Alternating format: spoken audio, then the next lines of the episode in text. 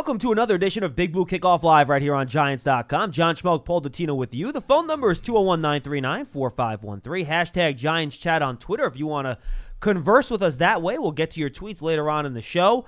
And we'll have our first guest trying to look at all the pro days around the league and get a local perspective on some of the draft prospects. Since Oklahoma had the first pro day last week, annoying to most N F L franchises because they put it on the first day of free agency, which isn't really smart, uh, which is why we're only getting to it now. But we'll have Teddy Lehman, who covers the team, is their sideline analyst, and he's a sports talk show host on the Sports Talk fourteen hundred down in Oklahoma.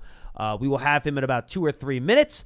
Paul, it's always good to start getting deep into these prospects because the guys covering the team sometimes have a little bit of a different view than even the people that take a look at all the game film on them. Well, they certainly know a lot more about these prospects than we do, that's for sure. We can study, we can look at some of the uh, descriptions and some of the things that other people have said. We can even look at the tape, as you have alluded to. But, hey, we try to bring you guys an inside look, a most complete look, and a detailed look at all of the potential prospects that you'll be seeing in the first couple of rounds or maybe even three or four rounds of the N F L draft. You guys know we do this every single year, annually.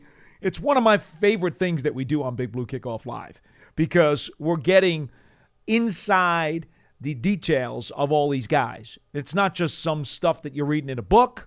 We're, we're going to the heart of the matter. We're going to those places in the in the country, to those uh, areas where those guys are around the prospects each and every day. And by the way, Teddy Lehman, you guys remember, an outstanding outside linebacker at Oklahoma, then played in the N F L. I think he was drafted by the Detroit Lions, if I'm not mistaken. Uh, injury Injuries uh, kind of beset his career a little bit. But obviously he has an educated eye. And so that's why I'm anxious to hear what he's got to yeah, say. And we had him last year. He gave us a, the lowdown on Baker Mayfield and some of the other prospects coming out of Oklahoma. So he does a real nice job. We'll have him on in just about a minute. We'll get him on the phone momentarily, and we'll talk with him. Paul, I think it's fair to say we're done with the first wave of free agency. The first wave is over, and now we're in the middle of wave two. Do you yes. think that's fair? Yeah, I do think it's fair. And what you're going to see then uh, is after a little bit of a settling down, you will then see the bargain basement guys, for lack of a better term. I'm not trying to be insulting about it no, or no, disrespectful, no, but you'll get more of the bargains coming through maybe in about a week or so. And then, of course, there'll be other guys who will simply say to those players, we're going to wait and see what happens in the draft, and maybe we'll talk to you after the draft is over. Yeah, remember, you still have guys like Adam Nkansu, Justin Houston, Eric Berry available as free well, agents. There, there are some really good players still out there. The Cowboys just signed Randall Cobb to a one-year, five million dollar contract to replace Cole Beasley, mm-hmm. a good bargain deal for them. So there are still a lot of players left on the market, and, of course, we will continue to cover free agency right here on Giants dot com. But now let's get to our draft series, and he will be our first guest this year, talking about their school's pro days, and it's one of the best college programs in the country, Oklahoma. We're joined by Teddy Lehman, who covers the team as their sideline analyst, also a sports talk show host down there as well. Teddy, thank you for joining us for a second straight year. Last year you gave us some great details on Baker Mayfield and some of his teammates. You got John Schmelk and Paul Dottino up here in New Jersey. How are you today? I'm doing good. No problem, guys. We might as well go ahead and schedule next year as well, right? We're seeing the third now quarterback at Oklahoma. Hey, it, it certainly looks that way. You guys might have two consecutive players in consecutive years being the top overall pick in the draft, and I guess that's where we got to start, right? And I'll attack it this way because I see them as two very different prospects. How do you compare Kyler Murray coming out this year to where Baker Mayfield was coming out last year? Well, I think the biggest difference between the two guys isn't necessarily their play, and their play's different, but I think the the draft situation's completely different. Um, with the team that's number one, Cliff Kingsbury being the coach of the, of the number one team, and the quarterback class is far weaker this year than it was last year with Baker Mayfield. Um, there was a lot of really good quarterbacks that came out last year. So I think that's the biggest difference whenever you could kind of compare the draft, draft process between the two guys. But uh, as far as on the field, um, I mean, there's some similarities there just because they played in the same system and were coached by the same guy. So some of those things that they do is just kind of coached into what they do. But uh, physically, they couldn't be more different. I mean, Kyler Murray, guys – there's never been a combination that I can think of that has been this good running the football and throwing the football. Now, everyone's going to say Michael Vick. Michael Vick was a fantastic runner of the football in college, but and has a great arm and a great release, uh, but doesn't have didn't have in college anywhere near the the passing accuracy, correct, or uh, the ability to throw it down the field like Kyler Murray does. Kyler is a a precision passer with the ability to run with the ball like really no one else at the position. Well, let me ask you this, Teddy, I, and I'm not disputing his physical prowess or his athleticism. It'd be foolish to do so. The guy has done so much on tape while he's been there. He's got a ton of talent. But let, let me ask you this. Is it fair to say that he's a certain style of quarterback who, you know, there are going to be some folks who like strawberry ice cream, some like chocolate ice cream, and some like vanilla? This is the kind of guy where if you run the kind of system that he can run, great. He's going to be a wonderful prospect for you. He's going to be really high on the board. But if that's not the style of quarterback you want, chances are you're going to shy away from him no matter how good he is. Um, maybe, but I'll tell you this, guys. All the data in the N F L points to the, the changing position. There was a time, and rightfully so, that we wanted a six foot four, Six foot five, two hundred and thirty-five pound quarterback that could go under center, take a five or seven step drop, step up in the pocket, and deliver the ball downfield. And because of the nature of the position, could do it for sixteen games throughout the year. Well, the N F L has changed. It, it's completely changed. With with regard to the quarterback, first let me talk about the quarterback in the pocket. You can't hit him below the knees. You can't hit him with your helmet. You can't touch him above the, the neck and shoulder area. You can't even brush his helmet with your hand. Right. Okay? You can't tackle him and fall on him. Okay? So what I'm saying is the the durability factor of the quarterback wanting the big physical guy throwing the ball, it's just it's not relevant anymore. And teams that are still drafting that way, then there's a lot of talent that's passing them by. Okay, that's number one. Number two, the because of some of the different things that teams are doing defensively, how difficult it is to protect against some of these great pass rushers, both in the interior and on the outside.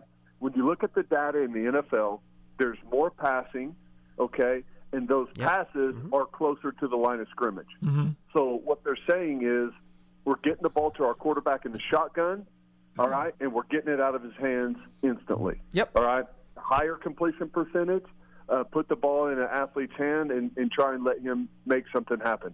That's the way the N F L's gone. A lot of it is because of legislation that's changed.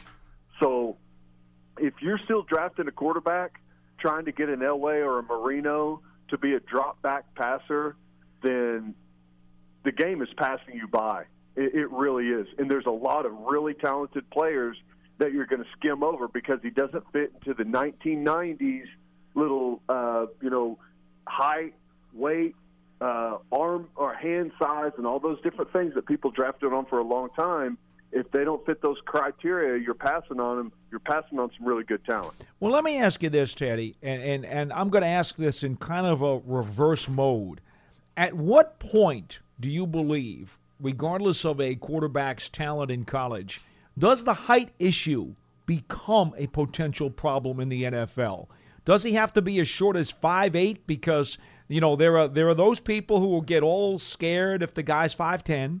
Uh, now we got Murray's measurements coming in at the Combine, and everybody got really happy about that because, oh, he's a terrific talent and he's taller than people thought. Where does it? Where's the cutoff line, do you think, where, hey, you know what? No, that's that's just too short. He doesn't have to be six three anymore, but where is too short? I don't think there is a cutoff for too short. I think that you have to study each guy individually on film. Good answer. You know, mm-hmm. because for Baker Mayfield, the cutoff was six uh, six foot tall, right? Well, right. If he's under six foot tall, uh, we can't do it. But if he's over six foot tall, okay. Well, now with Kyler Murray, the bar's five ten. If he's under five ten, there's no way we can take him. But if he is five ten, okay, well, then he passes. It's the film. Guys, it's the film. You look at the offensive lines that both of these guys played against or played behind at Oklahoma, six foot five, six foot six. Uh, Orlando Brown, six foot eight for Baker Mayfield to throw behind. Uh, there's going to be four draft picks off of this offensive line from Kyler Murray, okay? That's who he threw behind, and he did it. I don't remember. I mean, I'm sure there was a ball or two batted down, but it definitely wasn't a problem. I don't no, remember. I, I can't, off the top of my head, think of a time uh, a ball got batted down. Uh, Teddy, last one on, on, on Kyler Murray from hey, me. Well, let me just re- really quickly to sure, follow up. Of course. That's a, another point where I was talking about the data suggests that the ball's coming out of the quarterback's hands quicker. Mm-hmm. That's because they want to get it out before there's a pass rusher, before those guys can set up to block the pass down. Sure. So there's a lot of lateral stuff instead of straight over the middle. You're giving it to receivers in the slot and outside guys on some stop routes and stuff. So the size of the offensive and defensive line in front of you isn't nearly as relevant. Absolutely. And by the way, I could hear the pain in your voice as a former linebacker describing how the league protects quarterbacks these days. oh, yeah. oh, there's no doubt. There's no doubt about it. Things changing, and it's only going to get worse. No, I know. I know. Teddy, the only thing you can do now is get close enough to say, hey, where would you like to go for dinner? Yeah. And even that could be right. a flag. All right. Uh, yeah, there's no doubt, guys. Teddy, last one on Kyler, and, and this is even independent of, of the Casterly report. Just in terms of his leadership style, you know, I, I I watched him talk at the podium at the combine. I've gone back. I've watched some of his longer interviews. You know, I, I don't want to. I, I've been trying to think of the right word. I don't think timid's the right word. I don't think shy is the right word. Maybe soft-spoken. You know, he doesn't go out there. You know, he doesn't seem like he's super comfortable talking in front of a big group. How would you define his leadership style at the position? Because there isn't just one. Eli Manning leads a lot different than Peyton Manning does, for example. So everybody can be different. How would you describe him as a leader, which I think at the quarterback position, to a certain extent, you have to be one? I wouldn't. Well, I'll disagree with that a little bit. Okay, go ahead. As a quarterback, you don't need to be a leader, all right? You need to be a winner. I, no one cares what you say. These these are twenty-five, thirty-year-old grown men that make millions of dollars a year. They don't need someone on the sideline giving them a rah-rah speech. Oh, okay? no, no, no Teddy, ab- well, Teddy, absolutely. And that's why if he's a guy that leads by example and doesn't say anything, that's fine. That, at, at the end of the day, guys, you could be a loudmouth drunk idiot. It doesn't matter. If you're winning football games, no one cares, right? You're right. No, you're right. They don't care. Sure, they don't care. You can be, you can be the the nicest guy, the uh, the do everything right, and if you're losing games, no one cares. See David Carr, okay? Yeah. yeah. David Carr's crying on the sideline. Because, and this is a great guy, he's a good quarterback, but if you're not winning games, no one cares, right? Mm-hmm. No one cares what you have to say. But if you're winning, you say whatever you want, dude. You go do you. You go make those throws. You make those runs. We don't care what you have to say. So I think the leadership thing gets, gets you know, way over scrutinized. Can you win? And this kid can win. He's always won. He's never lost a high school game. Okay, whenever he was at Oklahoma, it was never in doubt that he's going to take you out there and win the football game. All right, well, so l- let me take it in a different angle then. In terms of the offense he was asked to run at Oklahoma, do you feel that he went through his progressions to the same extent that, that Baker did when he was there last year? Because I thought, you know, a lot of people threw Baker into the, oh, it's a college system, he doesn't make the reads. If you watch Baker play last year, he made all the reads. He was reading the whole field, going, going through his progressions. Did you think Murray did so to the same extent that Mayfield did when he came out of Oklahoma last year? Yeah, maybe better. Oh, wow, okay. Um, but here's the difference. And, and both guys were coached really well, ran the system really well. Kyler got to learn from Baker and sit behind him and learn the system. So when he stepped in, it was a seamless transition. It really was, right? So both guys can make all the throws. And Lincoln's system is really simple, right? They don't do a whole lot of stuff. No. Now, they get to a handful of plays a bunch of different ways, but they just they really don't do a whole lot of different things. So it's not an overly complicated system, which you're starting to see more in the N F L. Let's strip everything back. Let's go a little bit quicker. Absolutely. Let's get the ball out of the quarterback's hand. So that's starting to happen at the next level too. Um, so I, I would say that he does go through all his reads. Now, here's the question. I had the same question mark about Baker Mayfield last year, and I'll have the same question mark about Kyler this year. What's his offensive line look like? Mm, okay? Good point. Baker Mayfield had the best offensive line in college football the year he won the Heisman Trophy. Kyler mm-hmm. Murray had the best offensive line of the year. He won the Heisman Trophy, right? He's got four draft picks coming out. Mm-hmm. And the center who's coming back is the best center in the country, and he'll be at Oklahoma. He'll be a first-round pick here in the next next couple of years, Creed Humphrey. So w- what's the offensive line look like on the next level for Kyler? If, if he's got a bad offensive line, they can't protect him, he can't go through his progressions, he's going to str- struggle just like any other quarterback would. Well, Teddy, you just set us up for the next question, because we got to go to Cody Ford, who by most accounts, excuse me, should be a top ten pick, and yet there seems to be a difference. We were at the Combine, okay, John and I. We spent three days there. We talked to a lot of N F L personnel folks, and there are those who say, okay, right away, plug and play right tackle, top ten pick, going to be fine. Others say, ah, tackle, not so sure. Maybe a guard. He's got to be a guard. He's going to be a great guard, but he's a guard. He's not a tackle. Where do you stand? Um, oh, that's tough. I would prefer him at guard, but he can play tackle just fine. Uh, there, there's he's better than several tackles at the next level. Uh, can step in and play that position. What I think is great, and you look at all these different guys coming out for Oklahoma on the offensive line. Drew Samia is going to be a guard. I think he should try and uh, play some center at the next level. He started as a right tackle as a true freshman, okay, so for Bill Bedenbaugh. Uh, so these guys, all of them that are coming out, have experience at a bunch of different spots. And I think that versatility helps, because you're limited in numbers on the offensive line. You go through a long season. There's going to be injuries. You're going to have to move some guys around. And I think the fact that Cody Ford, Drew Samia, those guys can play some different positions should help their draft status. I mean, you you want to take, if you're taking a, a top half of the first round pick on a tackle, you want to be, you don't want to be taking a you know utility offensive lineman that's going to play everywhere. You want to have him, you know, earmarked for a spot. And I think he's a tackle, but I also think that he would be a great guard in the N F L. And I don't think there's any problem with taking a mauler at guard. See Quentin Nelson and what he's done in the N F L. So I, I don't think there's – and there's been more value on guards here in the last, I don't know, three or four years. So sure. I think he's fine. Wherever they want to play him, he'll thrive. All right, so if I'm getting you right, you think he might be a better guard, not that he would be a bad tackle, but a better guard. What is it at tackle that would make that maybe one A choice instead of number one? Why didn't you flip it the other way and say he'd be a better tackle? What is it about his game that makes you feel that way?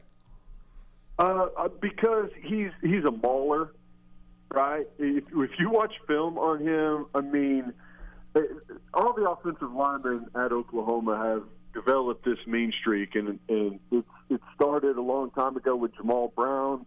Uh, and he came in and started kind of mentoring these guys. Orlando Brown took that to heart, and they play – They play nasty. They play mean. I mean, borderline dirty, pass the whistle. And Cody Ford is kind of the embodiment of that. And I, I just, I feel like a mauler position at guard is going to suit him a little bit better at the next level. He's quick enough for tackle. Um, he's heavy enough for tackle. I wonder about his length a little bit. Uh, you know, he's not incredibly long. I think he's six foot four. Okay, so he's going to be quite a bit shorter than, than most of your top tackles in the N F L. And if I'm taking a tackle in the top fifteen, I want him six seven. I want him about three ten. I want him incredibly athletic. And to me, he doesn't fit that criteria. Got it. Yeah, he came in with thirty-four inch arms, which is good. It's not great, but it's it, it, it's certainly good enough. Let's go to Drew Samia. You mentioned him already. You think he's going to transition into guard at the pro level. Uh, I agree. I think that's where he's going to fit. Uh How do you think he fits in at guard? What are his strengths? What are his weaknesses? I think he's great at guard. I think he – I personally think he should play center. Um, he is really smart. He's really experienced. I think he's – he was knocking on the door for the most starts ever at Oklahoma for an offensive lineman. Uh, he was really close on that. I think he was maybe one or two away. Uh, so he's played a ton of football. Like I said, he, he he started at tackle as a true freshman for Bill Bedenbaugh the year they, the first year they went to the college football playoff. Um, transitioned to to guard and has done really well. He's he's physical, he's aggressive, plays with really good footwork, and he's he's so experienced that I think he would transition. He can I D all the front. He learns the defenses really well. He's been coached by the best offensive line coach in the country, so he's got the ability to to spot fronts, call out blitzes and stuff.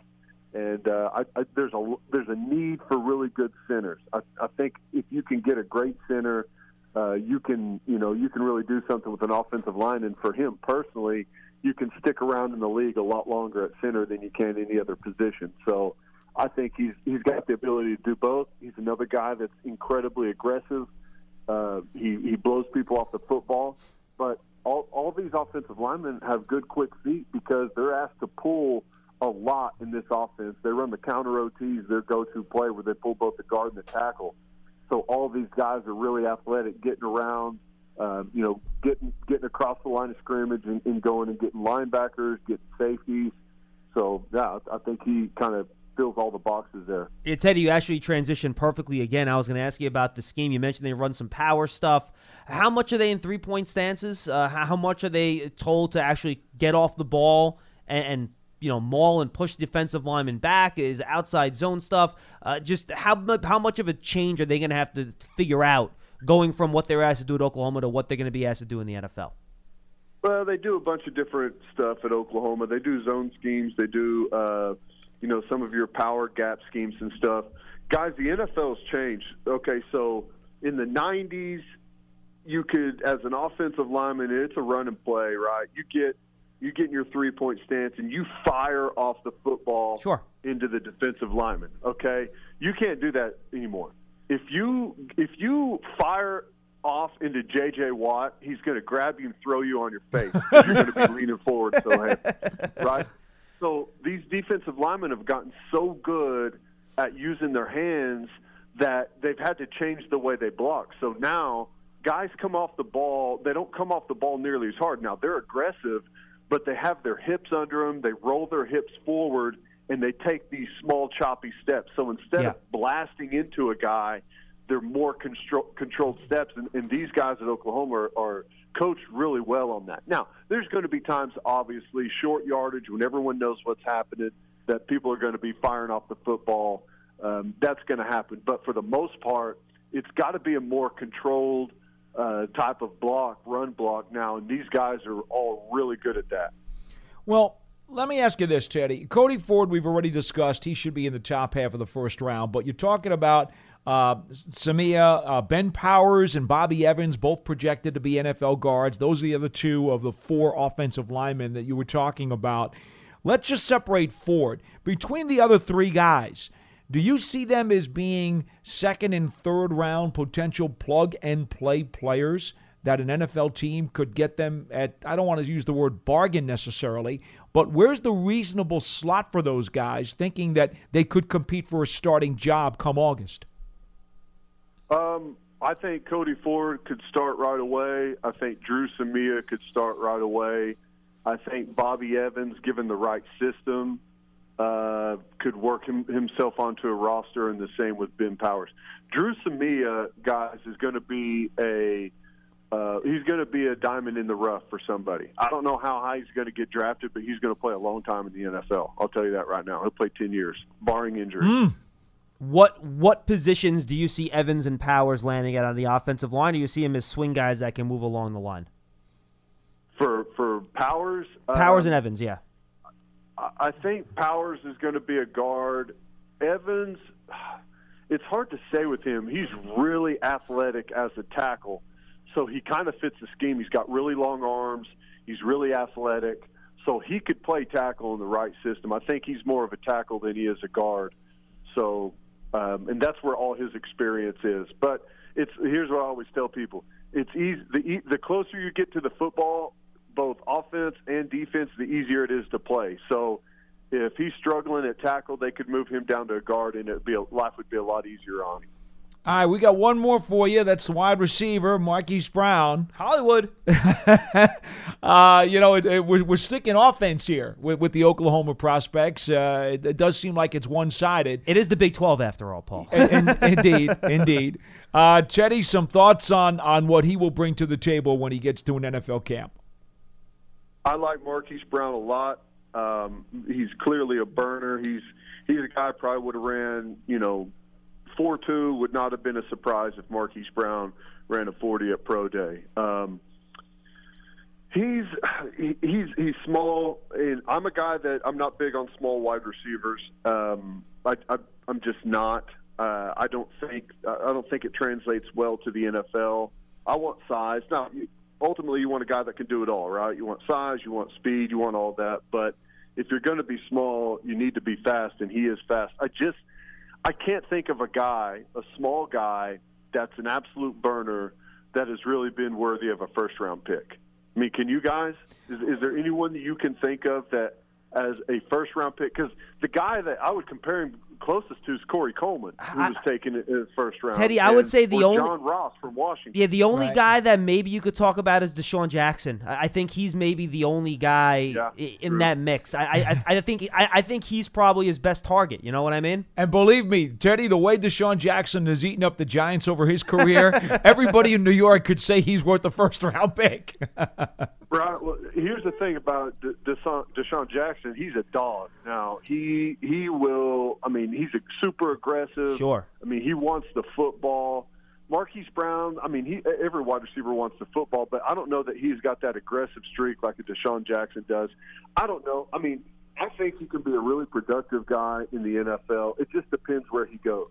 If he goes into a good offensive system – I think he could he could fit nicely and have some nice production. If he goes somewhere with a ho-hum quarterback, I think the guy could, you know, just really fade. So I don't know. The other thing is he's got a Lisfranc injury. Yeah. Um, he had the surgery. Now, I had this surgery. This is this surgery is basically what kind of ended my N F L mm-hmm. career, and they've gotten a lot better at the surgery than they were when they, they did it on my foot. But here's the thing. It's all. It's going to depend on the team and what their history with that injury is. Some teams may have had a guy that had a Lisfranc, came right back, played five more years, was completely fine. Other teams may have had a couple of guys that were never the same after it. So that's going to be a big factor to watch because it's a. It's a really. It's a big injury. Now, when you talk about cutting on one of his wheels, that's that's what makes him who he is. Yep. Is his speed, and you're cutting on a foot. He's had a foot surgery. What does that do for him? It can change your gait. It can can really start to mess. You can have hamstring problems afterwards. So that's something to watch with him. Um, I personally would not take him in the first round if I were a G M. Teddy, and this is why we have you on. Great, honest information. Uh, in terms of his route tree, how much work does he have to do? I know you said Oklahoma, they kind of stick to some core plays that they get to with, you know, different ways with motion and things like that. How advanced is his route tree, and how much is he going to have to work on that heading to the next level? Um, his route, he, he's gotten better. At first, he was a down-the-field guy. That's all he was, right? We just threw it as far as we could and let him run under it, and that was, that was what he did. But he started running more comeback routes, started running some fade patterns where they throw it up and let him go up and make a play. Um, he'll catch some stuff across the middle and convert it uh, after the catch for some nice yardage. So he's a guy that, you know, the lazy take is to look at him and say, well, he's just a deep threat. I don't think that's the case with him. Uh, that's definitely his best weapon is that he can take, you know, he'll take some short crossing routes and you hit him in stride and safeties just can't make up the angle on him to the sideline, and he'll just turn it up for a touchdown once he gets across the field. So, I mean, he's he's a danger with the ball in his hand anywhere just because of that speed, and he's got some pretty good elusiveness as well. So, I mean, I, I honestly think his, his route tree, it pretty much has everything. It's going to be difficult for him on the perimeter against top corners in, in the N F L because sure. of their size, uh, competing on some of those comeback routes and out routes, but He can he can run everything. Yeah, and, and you don't necessarily see the the press coverage you'll see in college that he'll probably see in the N F L as well. See how he handles that as well. Teddy, awesome. Let's set the date next year, same day, same time. And we'll talk about whatever Oklahoma player is going to get drafted first overall next year. Another half a dozen guys. Easy, right? Teddy, great stuff, man. Sounds we really good. appreciate it. Thank Sounds you. Sounds good. I'm clearing the schedule now. Thanks, guys. Thanks, Teddy. Thanks, Teddy. That's Teddy Lehman, former N F L linebacker, and, of course, uh, covers Oklahoma down there as their sideline analyst on the radio. This he's really good. He's awesome. He's really, really and good. And he's honest. He's well, honest. And, again, he played the game at the highest level. Yep. So this is a guy who, unlike maybe some other folks you might talk to who can only look at a fellow from the press box or maybe look at him from past college experience, this is a guy who had to translate it to the pro game. And so I, I love how he even tried to compare the eras and how the game has changed at the N F L level. Absolutely. He was even putting that into consideration. And, and he's right. He's right about everything he said, by the so, way. So, I mean, wow. Great stuff. two oh one, nine three nine, four five one three. We'll get to your phone calls in just a second. What do you want to talk about, Woody? Have you moved on Kyler Murray at all? On your thoughts on him? I don't think he's a good fit for the Giants, period. I don't dispute his athleticism. I don't dispute the, the, Let's the take production. Out fit for a second. Take out fit. You're a ge- you're generic N F L franchise, and you're willing to build your offense around the quarterback. What do you think about Murray that way? He's got a skill set. Would he be a top fifteen pick for you? Probably not. Okay. I was just wondering where you were on him. But but I, I do admit, uh, and I, I never was against his skill set because I, I, I have s- since watched some cut-ups. Oh, he's very talented throwing My the football. goodness, he can unload it. He can throw the football, man. I told you. There like his, is his no arm, question. His arm talent in terms of strength and accuracy, it's darn near unmatched. There is no question about his ability to wing it long, and and that's pretty exciting, okay? Uh The, the the height still bothers me, no matter how much Teddy wants to downplay that. I, I, That's think still it, a problem I for think me. It does prevent you from doing some things that you might want to do. Okay, yeah. I agree with you on that. It, it's an extra hurdle. Let's now, put it that way. I don't think it's an insurmountable issue. Agreed with that as well. But it's something that he has to work around, which is what Steve Young used to do back in the day. Drew Brees has to do. Russell Wilson has to do. Everyone works around what they have to deal with. It's possible, but it makes it adds an, another level to the evaluation. See, let me take him out of it and just say player X. Yeah. Okay?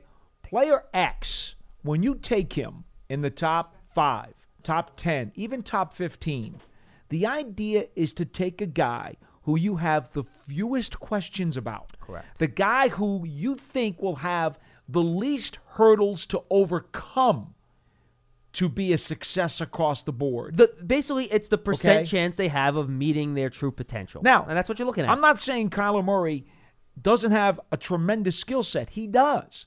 But there are certain things, starting with the height, then we can talk about the system of the offense, the lack of complexity of the offense that he ran, okay? Uh, the experience level, obviously. Yeah. Mm-hmm. Didn't play a ton of games in college. Mm-hmm. These are now hurdles that you're throwing in front of him. And, again, I'm speaking uh, um, hy- hypothetically. Uh, hypothetically. Mm-hmm. Hurdles that he has to overcome in order to become the true blue-chip, lock-stock prospect that you're going to want to draft at that level. How surprised would you be if he made a Pro Bowl in three years? Moderately surprised, not really surprised, or very surprised? I would be surprised. So moderately surprised. No, that's a different thing than surprised. Okay. okay, so you would just be straight out surprised. I would be straight okay. out surprised. That's fine.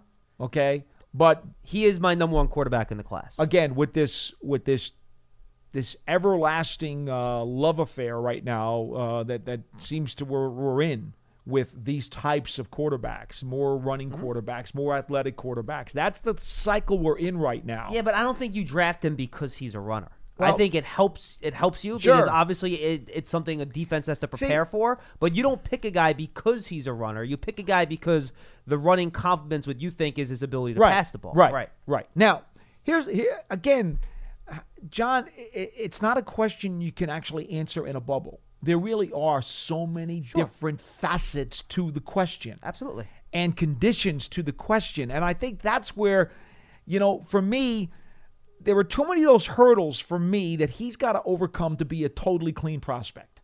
And I'm not saying he can't overcome them. I'm just saying that of those course. hurdles are there. Yeah, I was just trying to That's get, a problem for me. I was trying to get to where you, what your level of confidence was in terms of how if he's going to be able to overcome those obstacles or not. And I think you gave me a pretty good feel for I that. I would take Haskins before I took Murray. Really, you would? I would because I'm still a pocket passer guy who wants the big, strong guy. And and I get the Teddy. Teddy. Teddy's right. I see yeah. the, mm-hmm. the, the bit of a trend that we have right now. But is it just a trend? Is it a fad? Or is it a true change in the league? Fair. I don't know that yet. Now, a few years ago, teams didn't want to yeah. run the ball at all. But now they're finding out over the last three or four years, guess what? Teams that have the best running games are the teams that are making the playoffs. Because Guess what? What goes around comes around, folks. Old school always circles around to the front again. I go back and forth. I think I'm going to end up with Murray as my number one just because I think that his optimum result is higher than I with what I think Haskins is. I think Murray's a more physically gifted quarterback. You know what I mean? Could just be. In terms of ability to throw the ball, accuracy, better athlete, all those things. Now, obviously, Haskins' measurables are better in terms of his size and things like that. But and you that's have to why, quantify where you exactly one hundred percent, right. But I, I, I don't I don't think there's a ton of distance between them, but I think I'm going to end up with Murray as my number one. Anyway, ah. let's get to the calls at two oh one. And do you think the Cardinals take him one out first overall or no? If I made you guess now. I'm starting to think that they might. I think it would be a mistake. I think they should take Bosa. I agree with both those sentiments. And um, we're going to have to see. But, I agree yeah. with both those sentiments. two oh one, nine three nine, four five one three. Hashtag Giants Chat on Twitter. Heck, if you don't draft Bosa, if someone wants to trade up to get Murray, you get a boatload of picks for him. You sure would. Boatload. And oh, and oh, by the way, wouldn't it be great for the Giants if both quarterbacks went in the top five? So that well, I, more, for you, I don't think for a lot of Giants well, fans, for you, baby. T- t- tell me you wouldn't like to see Quinnen Williams or Josh Allen drop down well, to the Giants at six. They wouldn't. What if happens if the first three position players are Allen, Williams, Bosa, and the two quarterbacks, and then none of those guys are still there at six? Could happen. All right. Could happen. It's all presented by Coors Light. Download the Coors Light Rewards app to an amazing Giants prize. You don't get away with it that easily, Patino. Let's go to Ken in Brooklyn. He'll be our first caller today. Ken, thank you for being patient. How are you? Hey, how you guys doing? Hello. Doing great. So, what's up? Paul, you're not a loser. Um, all right. I just he is not. Say, we agree. He is not a loser, Ken. Thank you. I'm just old school, pal. That's all. he's I'm an, just old school. He's annoying. He's an irritant, but he is not a loser. Um, I have uh, a point slash question about uh, or about Gettleman, and it's been, if I have time, a question to Paul regarding Murray. Sure. Um, regard uh, as far as Gettleman, so Gettleman's plan last year was to win as many games as possible, correct? Yeah, and frankly, I think that's pretty much his plan every year. I, I think, I think I to be honest, that. that was also tied to he had to clean up the locker room. It was a very, very, very high priority right next to winning games yeah, and Ken, and, that and, Gettleman would get this roster more of the fabric that he was looking for. And if you want more detail on it, go to Giants dot com, read Cover three. I wrote about it, probably about a good seven hundred words or so on it on Monday. Much, Dan Salmon wanted to kill me because it was way too long. But basically, he, he, here's the thing with, with Gettleman's plan. He wants to rebuild the roster, plan for the future, but at the same time compete and win as many games as possible. He does not believe in the bottoming out theory. Now, if you're a fan, you disagree with that. I understand. I get it. And that's your right. And I understand why you disagree with it. A lot of the analytics say it's better to bottom out. It's, it's more productive to win two games than to win seven games.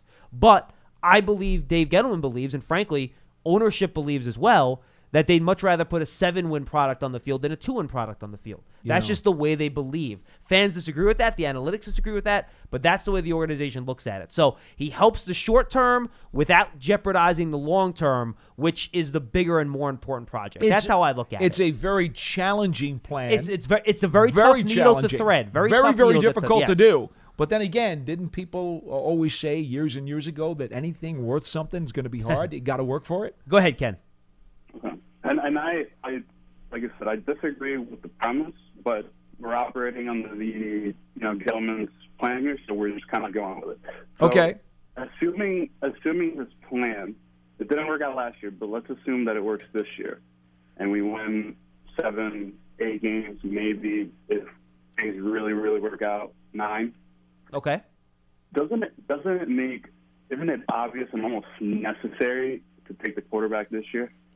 Ken, you, and that's be, a good point. We're going to be picking. We're going to be picking mid. Like, let's assume everything works out. We're going to be picking mid first round, maybe a little later, and we have a surplus of draft picks this year. We're picking six this year, so isn't it almost like wouldn't it be negligent to like wait till next year and neuter our twenty twenty and twenty twenty-one drafts to move up when we're in the position that we are this year? See, I don't think there's a concrete black and white answer to that. And I and I know that, you know, you obviously feel as you do. John John's in agreement with you. And, and, and I'm and, not going to tell you it's wrong. Wait, and, and if, but and he makes fair points. But but here's the other right. fair point to that. The Giants have twelve draft picks this year, okay? We don't know what's going to happen in this following offseason. Let's assume they win eight games, okay? Let's let's say Giants go eight and eight. And they'd be picking fifteenth. And they're right? going to pick in the middle of the first round. sixteenth, seventeenth, okay? Mm-hmm. Now, here's there are a couple of ways you can look at it from the other side. I'm going to give you options. I'm not going to tell you that you're right or you're wrong. I'm simply going to give you other options to consider. If there are four or five first-round draft uh, draftable quarterbacks in twenty twenty, which is what a lot of people seem to believe. Anywhere from three to five is what people estimate okay. now. Mm-hmm. Chances are, at fifteen, you probably will get a shot at one of them, at least one of them, because most of the young quarterbacks have been placed in the last couple of years. There may not be more than two or three teams that are going to be looking for one next year. That is certainly debatable. Possible. A lot could happen between sure. now and then. Sure. But that's a reasonable approach to, to, to entertain. If you're fifteen and you only got to get up maybe even five spots, if all of a sudden it looks like a couple of teams want somebody, you don't have to give away the entire farm and the grandma's estate to move up from fifteen to ten. Yeah, you're assuming, though, that you're good with okay. any of the five. What happens if you're only, if you're well, only good with one or two of the again, five? Again, these are, right. they're all unknowns. Of course. Okay, none of us have a crystal ball that's one hundred percent, because if we did, it wouldn't be crystal. No, it, would Ken, be, it would be gold. No, but Ken, your larger point is the point that I made last year when we went through this draft process. When you have the opportunity to draft a guy that you think could be the franchise right. guy, you take okay. it, because you never know when you're going to have the opportunity next. And, like, to, I, and, I, and, and, and to a certain yet, extent, that applies this year too. Yet here is the other facet that you have to look at. Again, I'm not telling you you're right or wrong. The other facet you have to look at is Gettleman has twelve draft picks this year. He's not going to use all twelve. He could acquire picks in Bingo. next year's draft. That's he, not a bad he, point, too. He could use some of these picks to help his draft capital for next year, which will make it easier for him to try to move up if he wants to. And I'm even going to give you another angle to look at, and that is this, this crop of prospects is heavy on defense. If you can get that one guy to help solidify your O-line, and draft three or four really, really terrific players on defense, you have strengthened up all the other parts around your team to where now, guess what? You've got a lot of young talent, good talent on the defensive side of the ball, which means, John, now you don't have to worry about that for the next three to four years, and you can concentrate on going to get your Q B because all of the other body parts will be in place. You always have to refill your talent pool, though. You know that. Understood, right. But the bulk of the heart of what you're going to be relying on as your foundation will have been acquired now. Ken, the, Ken, Ken, the final thing I'll say. There's no right or wrong here. Correct. There really isn't. Ken, the final thing I'll say, and um, then I'll let you make your final point before you hang up. If they do not choose to t- choose a quarterback this year, or maybe they never are put in the position to choose a quarterback this year. Because for me, at least, I'm of the opinion where you pick one at six or you don't pick one. I'm not a big fan of picking these second and third tier guys. I don't think they tend to work Agreed. out. I want I want a high upside quarterback, and I don't think you're getting one even at seventeen. Guy, guy, yeah. Correct. I- I'm not interested in that. We'll see what the Giants do. They might think that these guys have high upside, and frankly, they know a lot more about evaluating quarterbacks than I do, so I would defer to them on that. But if you if you do not draft a quarterback this year, or you're not in the position to draft one that you like, then I would certainly trade down and get extra exactly. picks for next year to put yourself in position. And frankly, if you trade down to twelve or thirteen and you wind up with Brian Burns and Cody Ford instead of Montez Sweat and Cody Ford, you know what? Cool. I'm fine with that if that means I have another pick in the following year's draft. Ken, the real problem here is that there truly is no right answer today. There, there are there are probably about seven or eight different blueprints that you could take if if you're Dave Gettleman, and and none of them none of them can be proven right before the fact. That's that's honest. I'm being honest with you. Go ahead, Ken. The only the only other thing I'll say regarding that is if we're to take Dave Gettleman at his word. He keeps bringing up this Kansas City model. He was on his last last year's contract.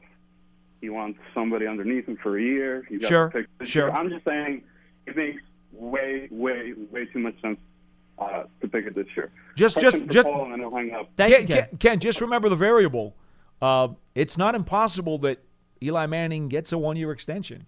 And let, let, let's not go there. No, Paul. but I it's don't not. want to make the show about. No, I don't. I don't want to make the show about that. But the point is, if if he wants to say we have to take Gettleman right. at his word that he would like to have a mentor for the young guy, right. that could happen in twenty twenty. Right. It's not impossible. No, it's not. And it's not but irrational. As either. Dave said on the radio to Mike Francesa the other day, he would like to get it accomplished this year if he can. If he can. If it works the, out, he would like to accomplish it this that, year. That so. two-letter word, if, yep. holds a lot of beef, doesn't it? Woody and Walton, he's up next. What's up, Woody? Hello. Hey, guys. How you doing? What's Great, going Woody, on? What's up? Hey, Paul, I got to tell you, I'm an old school guy, too, and I'd be ecstatic if Gettleman picked two or three hog mollies on each side of the ball. I'm with Say you, my friend. Total hog mollies. Yeah, let's do it. Let's do it. And by, by the way, the way Teddy Lehman was talking about those Oklahoma Sooners, Sooners who will get a lot of corn-fed beef, my goodness, they, they got a lot of hog mollies on that O-line, don't they? Okay, you guys kind of hit on some of the stuff I was going to hit on. Gettleman's plans, people don't seem to understand what's going on. I don't think it's that difficult. It's not. I mean, winning while you build is really coming from the Maras and Tishes. They, they want their ticket holders to see as many victories as possible. That's correct. I, I, I mean, and I'm happy with what they've done at the safety position. I know I hated to see Landon go, but I think they've got a couple pretty good ball players there. And Kevin Beitler is a very good guard. I, I, I don't have issues with what's going on. And, you know, what you got back for Odell, who knows? I mean, yeah, he's a great player. There were a lot of stuff that I didn't care for from him. I'm old school. I just say, you know, you go down, you score your touchdown, you hand the official the ball, you shut up and go back to the huddle. But that's just me. But uh, offense, I think really we're only looking at right tackle on the uh, for starters. Really, I'm I'm happy with the receivers we have, the O-line depth, quarterback of the future. I mean, right tackle. That's basically your offensive plan. Defensively, we can use help everywhere. Corner, edge rusher. I'd love to see a couple of edge rushers in those top four or five picks. And, and I, I don't think we're as far away as people think we are. Well, I'm not saying we're going to the Super Bowl, but I don't think we're going to be as bad as people think. Let, let me ask you one question while I have you on the line, and, and I appreciate you calling in. Um, I appreciate the fact that the Giants do need to find their next franchise quarterback, and, and if they can get the guy this year, if they believe in someone and have him sit behind Eli in nineteen, God bless him. That would be a, a wonderful thing to be able to check that box. I understand that totally. But, you know, if this defensive draft, which we've all been told is just ripe with terrific pass rushers, especially in the first round, if the Giants took two pass rushers at six and seventeen, okay, I don't know how you could cry at that, because as long as they're the best players on the board, then yeah, yes, I got no problem with if it. they are, if they are that highly rated, and they got two guys, let's just say it's six and seventeen, who were double-digit sack guys. Like, if they get Sweat and Ferrell or Sweat and Burns, how can you be mad about that? Really? Yeah, I mean, think about that. No. When we know that pass rushers are also at a very high premium in this or, league, why not take two guys who could dominate that side of the ball? What What's so bad about that? Nothing. If that were the case, I would run to the podium. Thank you, Woody. Appreciate Thanks, the call, Woody. my friend. And by the way, maybe maybe it's Ed Oliver that drops. Maybe it's Rashawn Gary that drops. Or like I, I said, know. what if Quinnen Williams drops to six? This guy's supposed to be an incredible pass rush force from the inside.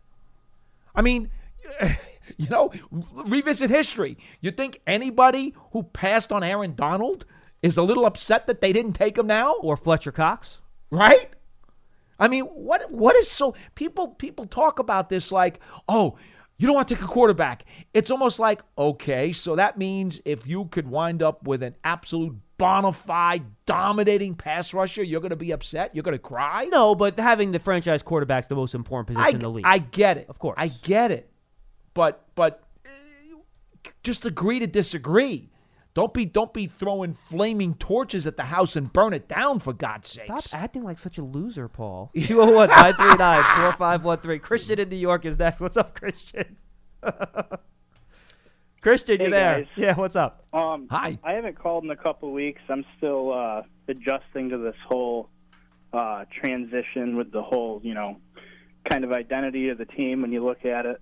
But I, I'm just going to talk about the receivers we have. Um Shepard and Tate are obviously really good, and you know, like from a true like ratings standpoint, that's a that's just a that's a fine one two. Sure. But they got to replace some serious air yards, because those guys do their best work within about ten yards of the line of scrimmage. And I know Latimer is good, but and you know he displayed the ability to get vertical last year, but he was barely healthy. So I think they need to get a guy in here that'll really make us, that'll really make defenses respect us over the top. Christian, I don't disagree. I think at some point, whether it's in the sec day two or early day three of the draft, that you want to try to find a burner that maybe is a little bit raw, but he has the speed to stretch the field. I wouldn't have a problem with that. I mean, look, you figure they're going to have five wide receivers on the opening day roster. Yeah. Okay? Mm-hmm. So you have room, if you if you want to tell me right now, and I'll accept it, that, that Shepard and Tate are the only locks, and everybody else behind those two are going to be involved in a competition. And may the best guys win to fill out the most varied roles you can possibly have on your five-man receiving corps. I don't think anybody would disagree with that. Yeah, that's fine. Yeah, and like as as much as I'd like to get a big guy, uh, I, I think we're going to run into a lot of problems schematically if teams are just kind of sitting on our offense because they're not afraid of anybody going deep. But um, that's he said. I don't think Shepard and Tate, I don't think they're incapable of going deep, Christian. I just think they've been used in those roles since they've been in the league. So I think they're a little bit more versatile than what you're giving them credit for. I mean, yeah, it you know, it can happen. Um, I just I don't think teams are going to necessarily respect it, and I think that's the way. Well, you got to make them pay then. Really, if, if, yeah, if exactly. they don't respect it, you got to make them pay, and you got to make them respect it. Look, in a perfect world, exactly. that receiving um, core another, would – go ahead. Uh, go ahead. I'm sorry.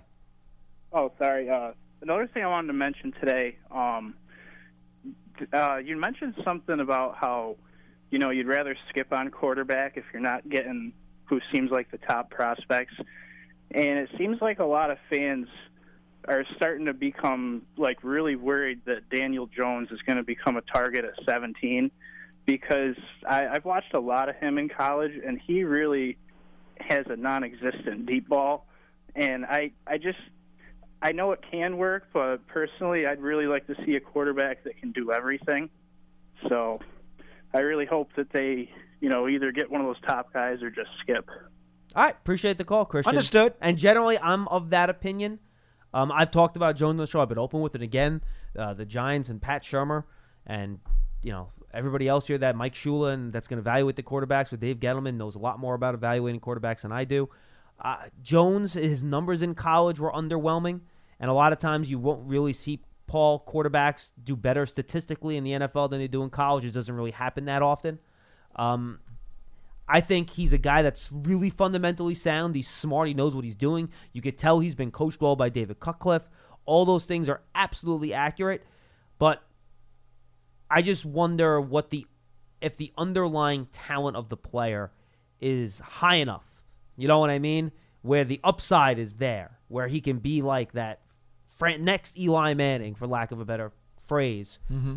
to, to be worth that early pick. And heck, what do I know? But from watching, that's my concern with him. I think he'll be diligent, he'll be smart, he'll do the right things, he'll do everything fundamentally sound. But is that base of talent there? I'm, I'm not positive. Well, that. Every one of these quarterbacks, to go back to the analogy I used before, has at least one hurdle in front of him. Right. That he's got to jump. You're not saying he can't do it. You just don't know how successful he will be at doing that. And that's why, in short, I'm not for taking a quarterback in the, in the first round, period. Um, just one thing about the receivers I want to add before yeah, real we go quick, to the next call. Real quick. In a perfect world, the Giants back three receivers after you're starting two. I would love to see one guy be a burner to be that deep threat we're talking about. Mm-hmm. I'd like to see one guy who is long and physical and strong so that we can get the back shoulder throw back into the playbook for Eli Manning. And that could be the same guy as the speed okay. guy, too. Could be, mm-hmm. but those are the characteristics I'd like to see filled with the spots three and four. And the fifth wide receiver, just the guy who wins the job because he's the best at what he does and catches the ball really well. And he'd be good to get specials too, maybe. Sure. So those are the characteristics in a perfect world. Yep. If I could diagram the five-man room, you just don't know how that's going to shake out. two oh one, nine three nine, four five one three. We got a couple more minutes. Let's get our final two calls in. Ernie in New Jersey's up next, and Mike in California will wrap things up. What's up, Ernie? Hello. Hey, I like your show, guys. Thank you. Appreciate uh, it. And, and we were just talking about something I wanted to talk about, which was who's going to be the number one wide receiver. I think they're going to do it by committee, and I agree. They probably got the guy in the room already, and uh, they should take a chance on the draft if they want to get a, a deep threat burner. Yep. Ernie, um, I'll tell you this. Don't be shocked if the leading Giants wide receiver in receptions this year is behind both Barkley and Ingram on the number of catches. Barkley, maybe. I don't know about Ingram. Wouldn't shock me. I'm, I'm not saying it's a lock. Right. Would not shock me, though, if both Barkley and Ingram have more catches by the end of the season. And the, and the leading Giants wide receiver in terms of catches has maybe only fifty-seven or fifty-eight. And Ernie, Wouldn't I'm gonna, shock and me. And, Ernie, I'm going to throw this out there, too. What happens if it's seventeen? Noah Fant sitting there in a four four one at tight end, and you think he can stretch the field down the seam, and you're going to play a lot of two tight ends. Oh, just, absolutely. Just Between Ingram and uh, Latimer, the two big guys could both go deep. Yep. Um, what I want to extra from you, and you guys know a whole lot better than uh, I would, is uh, it, do you think Sam Beal has a shot at being a starter? Is he any good? Uh, well, and uh, w do you think they're going to trade uh, second rounder for uh, Rosen? Uh, look, and Ernie, thanks for the call. We appreciate it. I I'm not. Look, I don't know if the Cardinals are, are trying to move him yet. If they do, I would be. Well, I personally, my personal opinion, I don't know what the team thinks about it. I would be willing to make that trade. Yes, and I would. Let me put it this way. I'd rather use a second-round pick to trade for Josh Rosen than use a sixth overall pick to draft Dwayne Haskins. Fair. Fair, because, what do you because think? There's much less risk. Right, exactly. So correct. If you think you're going to get me off of that, you're, okay. you're I crazy. I was curious. What's your take on that? I'm, I'm much okay. happier. I mean, uh, the going rate, according to the whispers and rumor mill around the N F L, is that it may only take a third to I get I don't him. know if I believe that. I don't know if I believe it either.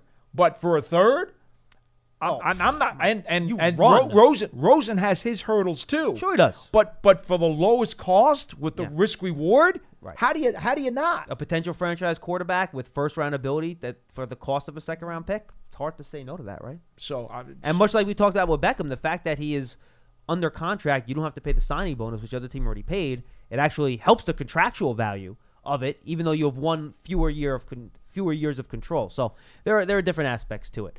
Mike in California will be our final call. Oh, by the way, we want to mention Sam Beal real quick. Mike, I'll get to you in oh, one yes. second. Yeah, he will compete for that starting cornerback no spot. Doubt. No doubt. Mostly because we have no idea who the second starting corner is right now.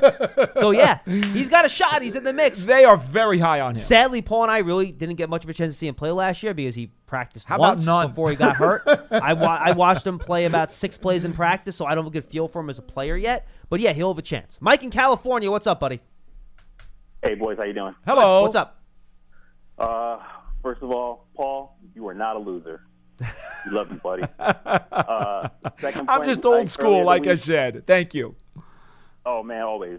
Early in the week, uh, that Jabrill, that Peppers interview, I mean, um, the kid just hit all everything I wanted to hear. I know he Paul, he was smiling from ear to ear. His, his dedication to special teams, his film study, um, playing uh, at full speed, looking for every advantage. Uh, Landon Collins, for me, was um, a disappointment only because he started out so good, and he progressively every year has gotten worse. Um, he got exposed as far as not being really good at uh, coverage. Uh, tight ends were just abusing this Well, no, Mike, Mike, Mike, so I'll long. say this, though. When you drafted him in the second round, if, if I would have told you his four-year Giant career would have went the way it went, and he was in one year second or third in the defensive player of the year category, I think you would have said that was a pretty successful draft oh, pick. Oh, no, it would have been amazing. Right, exactly. Oh, absolutely, Paul. Absolutely. But what if, what if what if you would have known that he was going to step take steps back every year after that and be injured and be looking for a max contract? I mean, like, I, I, I like – Collins, please don't misunderstand what I'm saying. He was one of my favorite players, but he was on um, a decline, and the injuries just really scared me. And being the history of us investing in players who get injured, Odell with his big contract, and he didn't play full seasons, I couldn't stomach another contract where we're dishing out all this money and getting substandard play. Um, and again, Collins, great box defender, huge hitter, but his coverage was terrible. And you know, as safety, we need to be able to invest in um, kind of a, a talent that could do it all. It doesn't have to be an outstanding lockdown coverage safety, but he just had to be able to hold his own. And Mike, guys look, were beating him on the regular. I, I, I just, you, I just Appreciate want to, say, I just want to add one thing to you, and and, and I hope you listen in as as uh, as we move on and, and close out the show. I appreciate all the different angles that that people can look at Collins through. There are certainly positives, and there are some some some inadequacies. There's no doubt about well, that. He played well enough though to get that contract from the Redskins. Right, right. We've gone through all these yeah. things, but let's not forget as well. When Collins had his best season with the Giants and was in the running for the N F L Defensive Player of the Year, that was a year when the defense was one of the best defenses in the year uh, of the year, and he had guys surrounding him, and and the unit was outstanding, and he was just an integral part of a terrific unit. As the unit disintegrated over the last two years of his career, and he was asked not just to be the best player on that unit, but literally Superman. Because guess what? The free safety next to him really wasn't giving him a lot of help. And guess what? The pass rush really wasn't giving the secondary a lot of help. And guess what? The linebackers were forcing Landon to make two people's worth of tackles because they weren't giving him a lot of help. Let's understand something. Landon Collins had a tremendous amount of responsibility put on his shoulders by subpar defensive players around him. I just want to be clear, folks. Again, had some inadequacies, but had some really good things about him as well. And I just don't think it's fair to necessarily pile on to any one of his inadequacies because there are always so many factors to consider. That's all. I agree. Paul, good show. Yeah, tomorrow, sure. Paul and Lance will try to get on a reporter down in Alabama, talk about the Alabama Pro Day, and I'm working on Ohio State for Friday. So make sure you check that out on Giants dot com on Big Blue Kickoff Live in the coming days. For Paul Dottino, I'm John Schmelk.